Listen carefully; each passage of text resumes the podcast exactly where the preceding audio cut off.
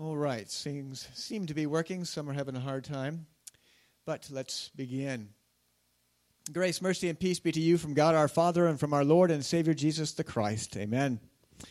I sent out a text yesterday to only a few folks, but uh, I just had them answer this question. How would you describe life? How would you describe life? One of our uh, former members who has moved to a different state, uh, they said, uh, right now, with how things are going, it's a monotonous existence.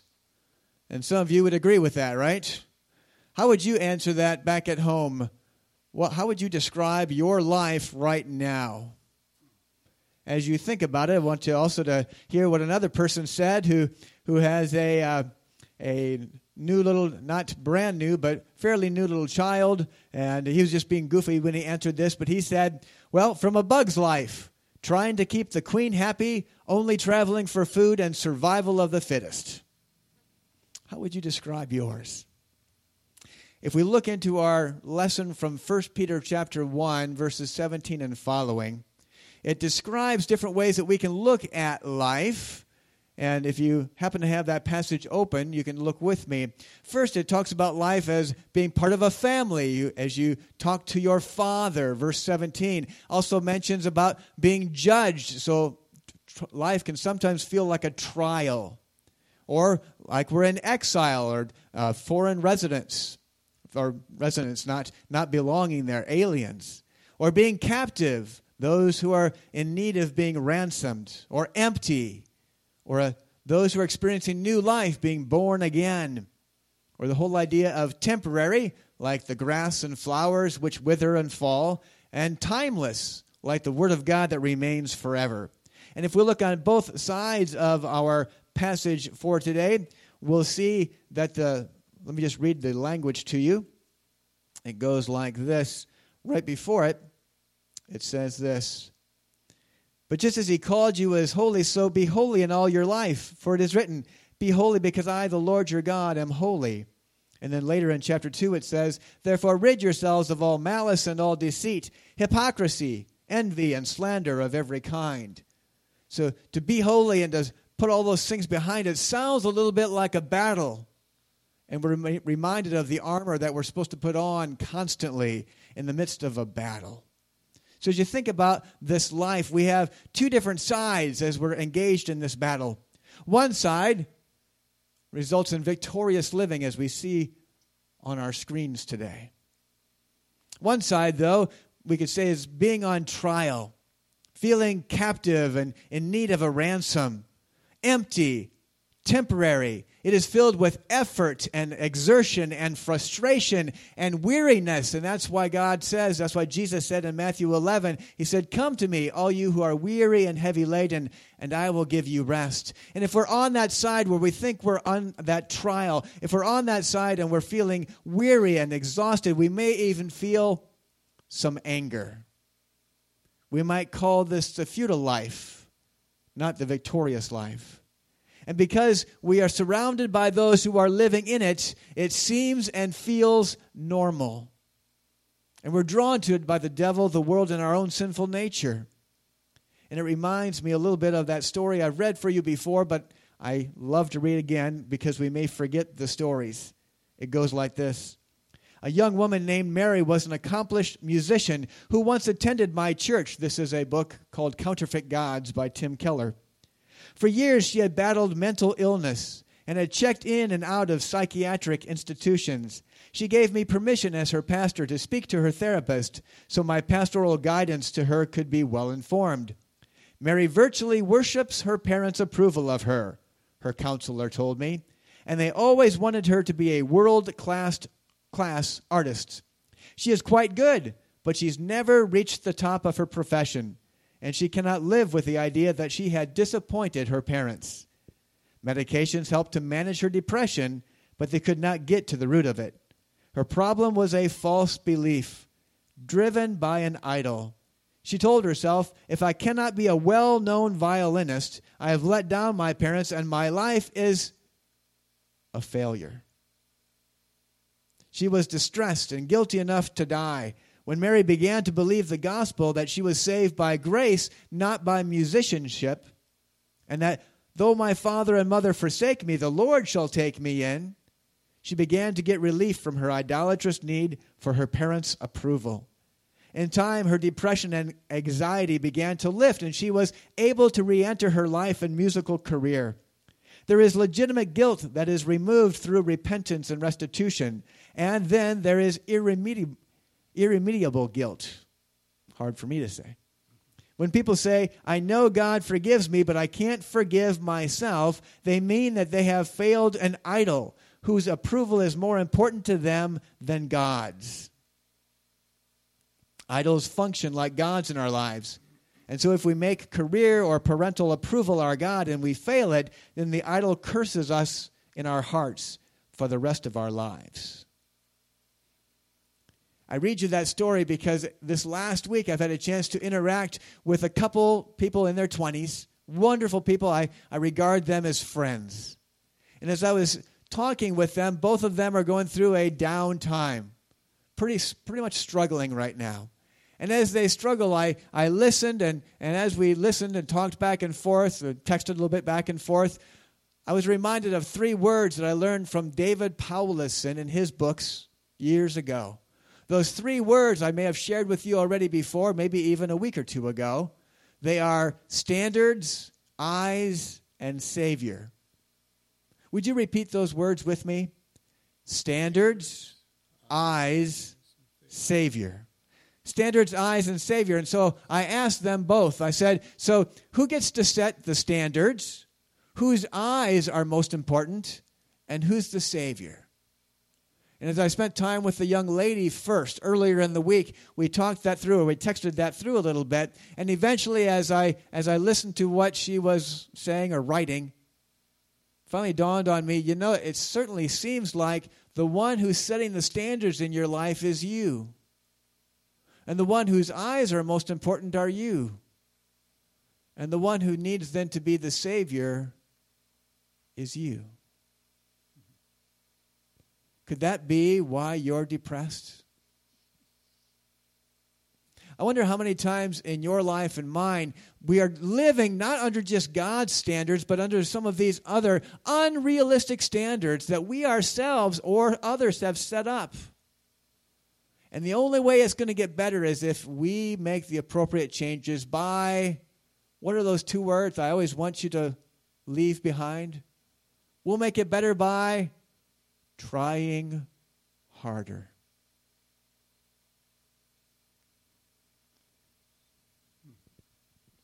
Not how it works, right?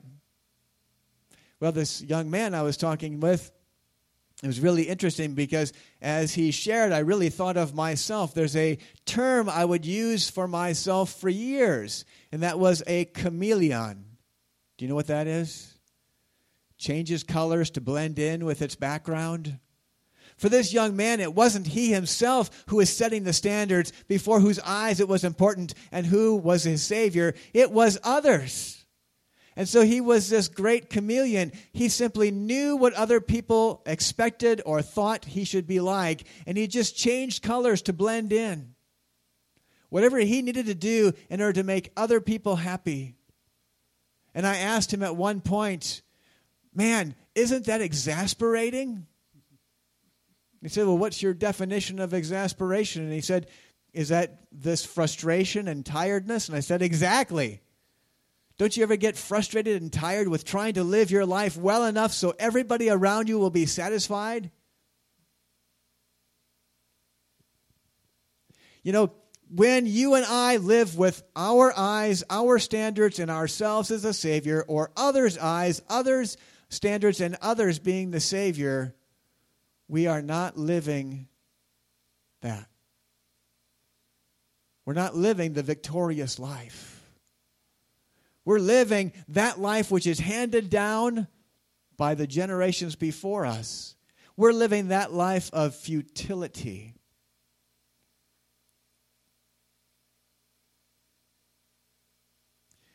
I'm reminded of that life handed down from Adam and Eve. It's that life where they thought that God was holding out on them, and they wanted life apart from daily dependence upon God. which turns out to be what we all struggle with in greater and lesser ways, right? Daily dependent, dependence upon God for every moment of the day. He simply wants us to abide with him constantly, right? Walking with God, and so I want to abide with him. But he knows that I can't hop with him all the way through the day, so I need to have those times when I repent. And yet we somehow think in our messed up way of thinking that repentance is a bad thing. It's the awesome thing that God gives us to restore us again, to get our eyes where they need to be when we who are sheep and like to stray turn away.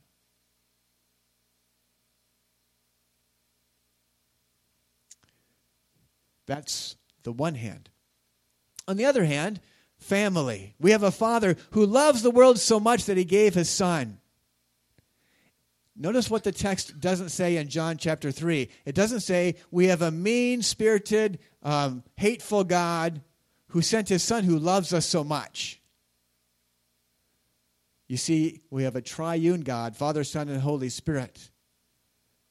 And God loves us so much, he would send his son who loves us so much that they together would send the Spirit for good in our lives. We have new birth in our baptism into new living. Greg Finke wrote this book, Joining Jesus on His Mission. And in this page eighty-four, it says this, "For those living within the kingdom, love is the evidence of the redemption the kingdom has brought.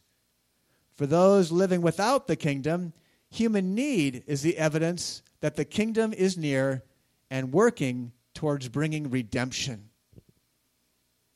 Okay, so God has, Jesus says to his those in his day, um, it's my pleasure to give you the kingdom. God has rescued us from the kingdom of darkness into his marvelous light. God has done all of this, which leads to this victorious living. What God has done through the shedding of Christ's blood for us. How then does this impact our lives? What does victorious living then begin to look like? Well, Greg Finke writes about that also a little bit later in that same book. He says this, "I have a pastor friend in Chicago. He has been trying to reach out in friendship to a neighbor. The neighbor knows my friend is a pastor and wants nothing to do with him. He doesn't want religion and figures that's what the pastor neighbor is peddling. Then one Saturday, the neighbor unexpectedly throws, shows up at the pastor's back door. He just shows up there. 'Can we talk?' he says. 'Sure,' the pastor says. 'Come on in.'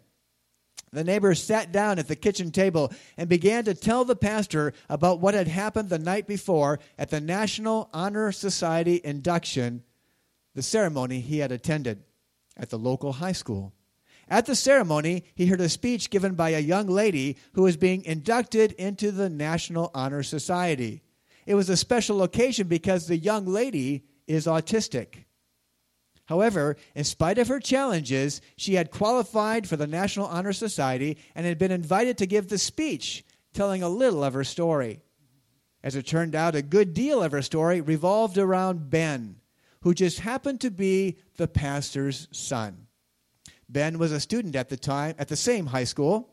He was a senior and a big football player, a lineman. But every day, Ben had made it a point to come up to this autistic young lady, get her attention, smile, and tell her good morning. A simple act of goodness, well within his reach on a daily basis. What Ben couldn't have realized was the hope his simple act of goodness inspired in this young lady. You see, every day, Ben's simple act of kindness came in opposition to a bucketful of unkind acts and insults that made life at the high school very, very hard for this young autistic lady. In her speech, she said she often struggled in the morning just to summon the courage to face another day of school. But because of Ben and his simple act of goodness, she would find the courage she needed to face another day of classes. And tonight, she wanted to thank Ben and let him know what a big difference his goodness had made to her. There wasn't a dry eye in the place. And the neighbor wanted to come to the pastor, to pastor neighbor and let him know. Somehow, This simple act of daily goodness shown to an autistic young lady not only blessed the young lady, but slipped past the neighbor's shield he had built against religion. There was no baptism that Saturday morning in the past- pastor's home, but there was a new opportunity for conversation and friendship between two neighbors.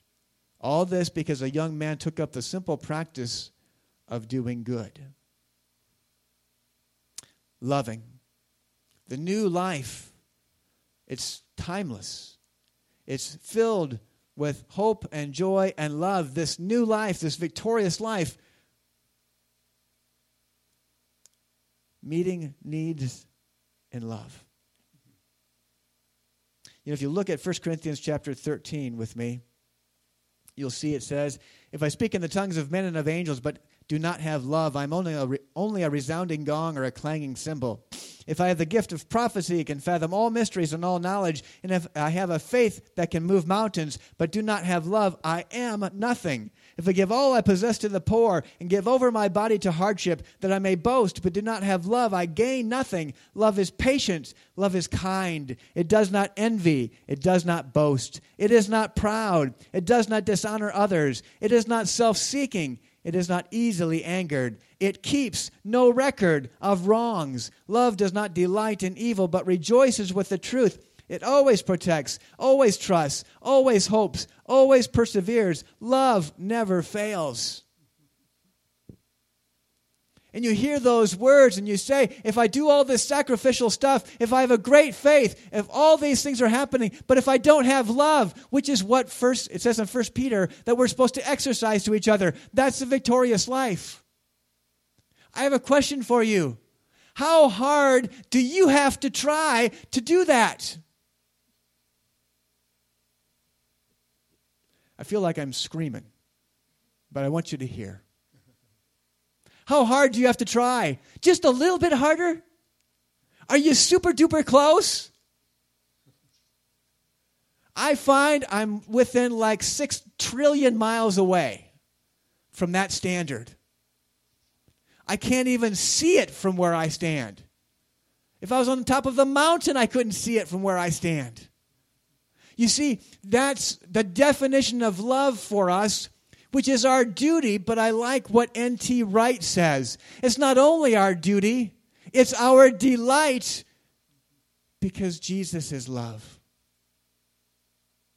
And it's our destiny because that's how we'll look one day when all wrongs have been made right and you and I will stand in the presence of Jesus, seeing him face to face and made exactly pure as he is.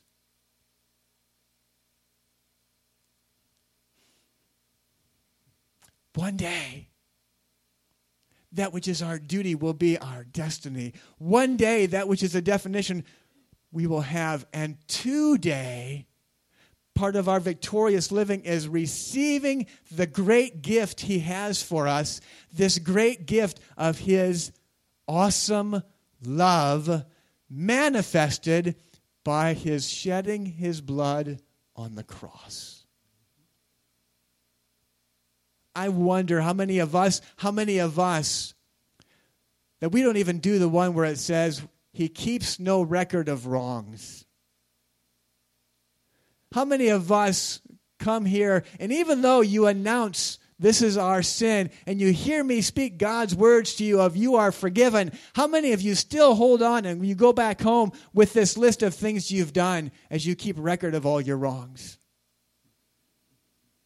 And if you're not built like that, how many of you keep and hold on to the wrongs others have done to you?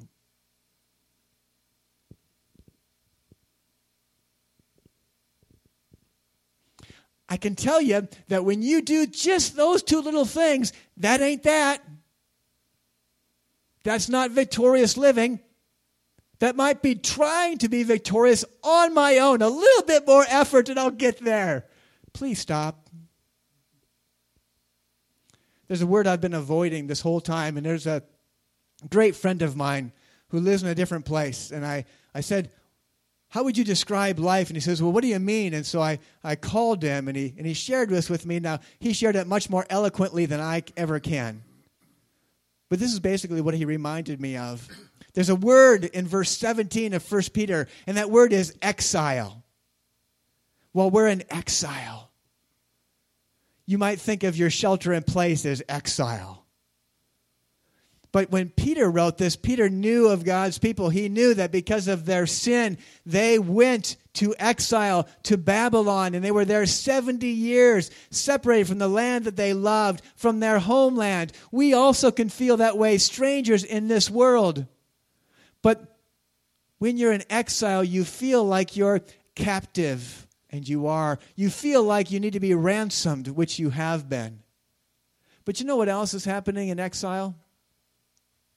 What's happening in exile is that God is at work. God is at work to draw us back to Him.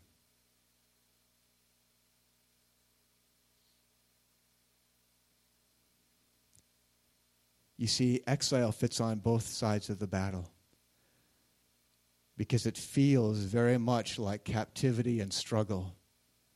And yet it's the gift that God gives us, so that we might take the time to remember that it's not about me and how well I'm doing and how I'm doing all the right things. And I read the Bible for an hour and I pray for an hour and a half, and boy, look at me, aren't I great? It's about, are my eyes on Jesus yet? You see, the reason the Son of God appeared was to destroy the devil's work. You see, what Jesus does is He sends His Spirit, the Spirit that convicts us of our sins, and so that we say with the Apostle Paul, "Oh, wretched man that I am, who will save me? Who will deliver me from this body of death? Thanks be to God for Jesus Christ." And how it says in the end of First Corinthians fifteen, it's talking about death, where is your victory? Death, where is your sting? The power of, of uh, death is sin. And it goes down to the law, and then it says, Jesus Christ has given us the victory. Victorious living isn't trying harder. It's not getting everything right. Victorious living is eyes on Jesus, remembering what He's accomplished for us. Because, you see, He sets the standards. He's the one who's always watching in love and caring for us. And He's, as it says in Psalm forty-six, verse one, a very present help in time of trouble. One of our members here, Leroy Anderson, has that. One of his favorite verses, if I ask him, what's Psalm forty-six one? He always knows it. I would love it if you memorized that verse with Leroy. God is our refuge and strength, a very present help in time of trouble. Would you say it with me? God is our refuge and strength, a very present help in time of trouble. When I'm struggling with life and I'm living the futile life and I'm in the midst of this battle, how do I get over here? Psalm forty-six, verse one. God is our refuge and strength, a very present help in time of trouble. Amen? Amen.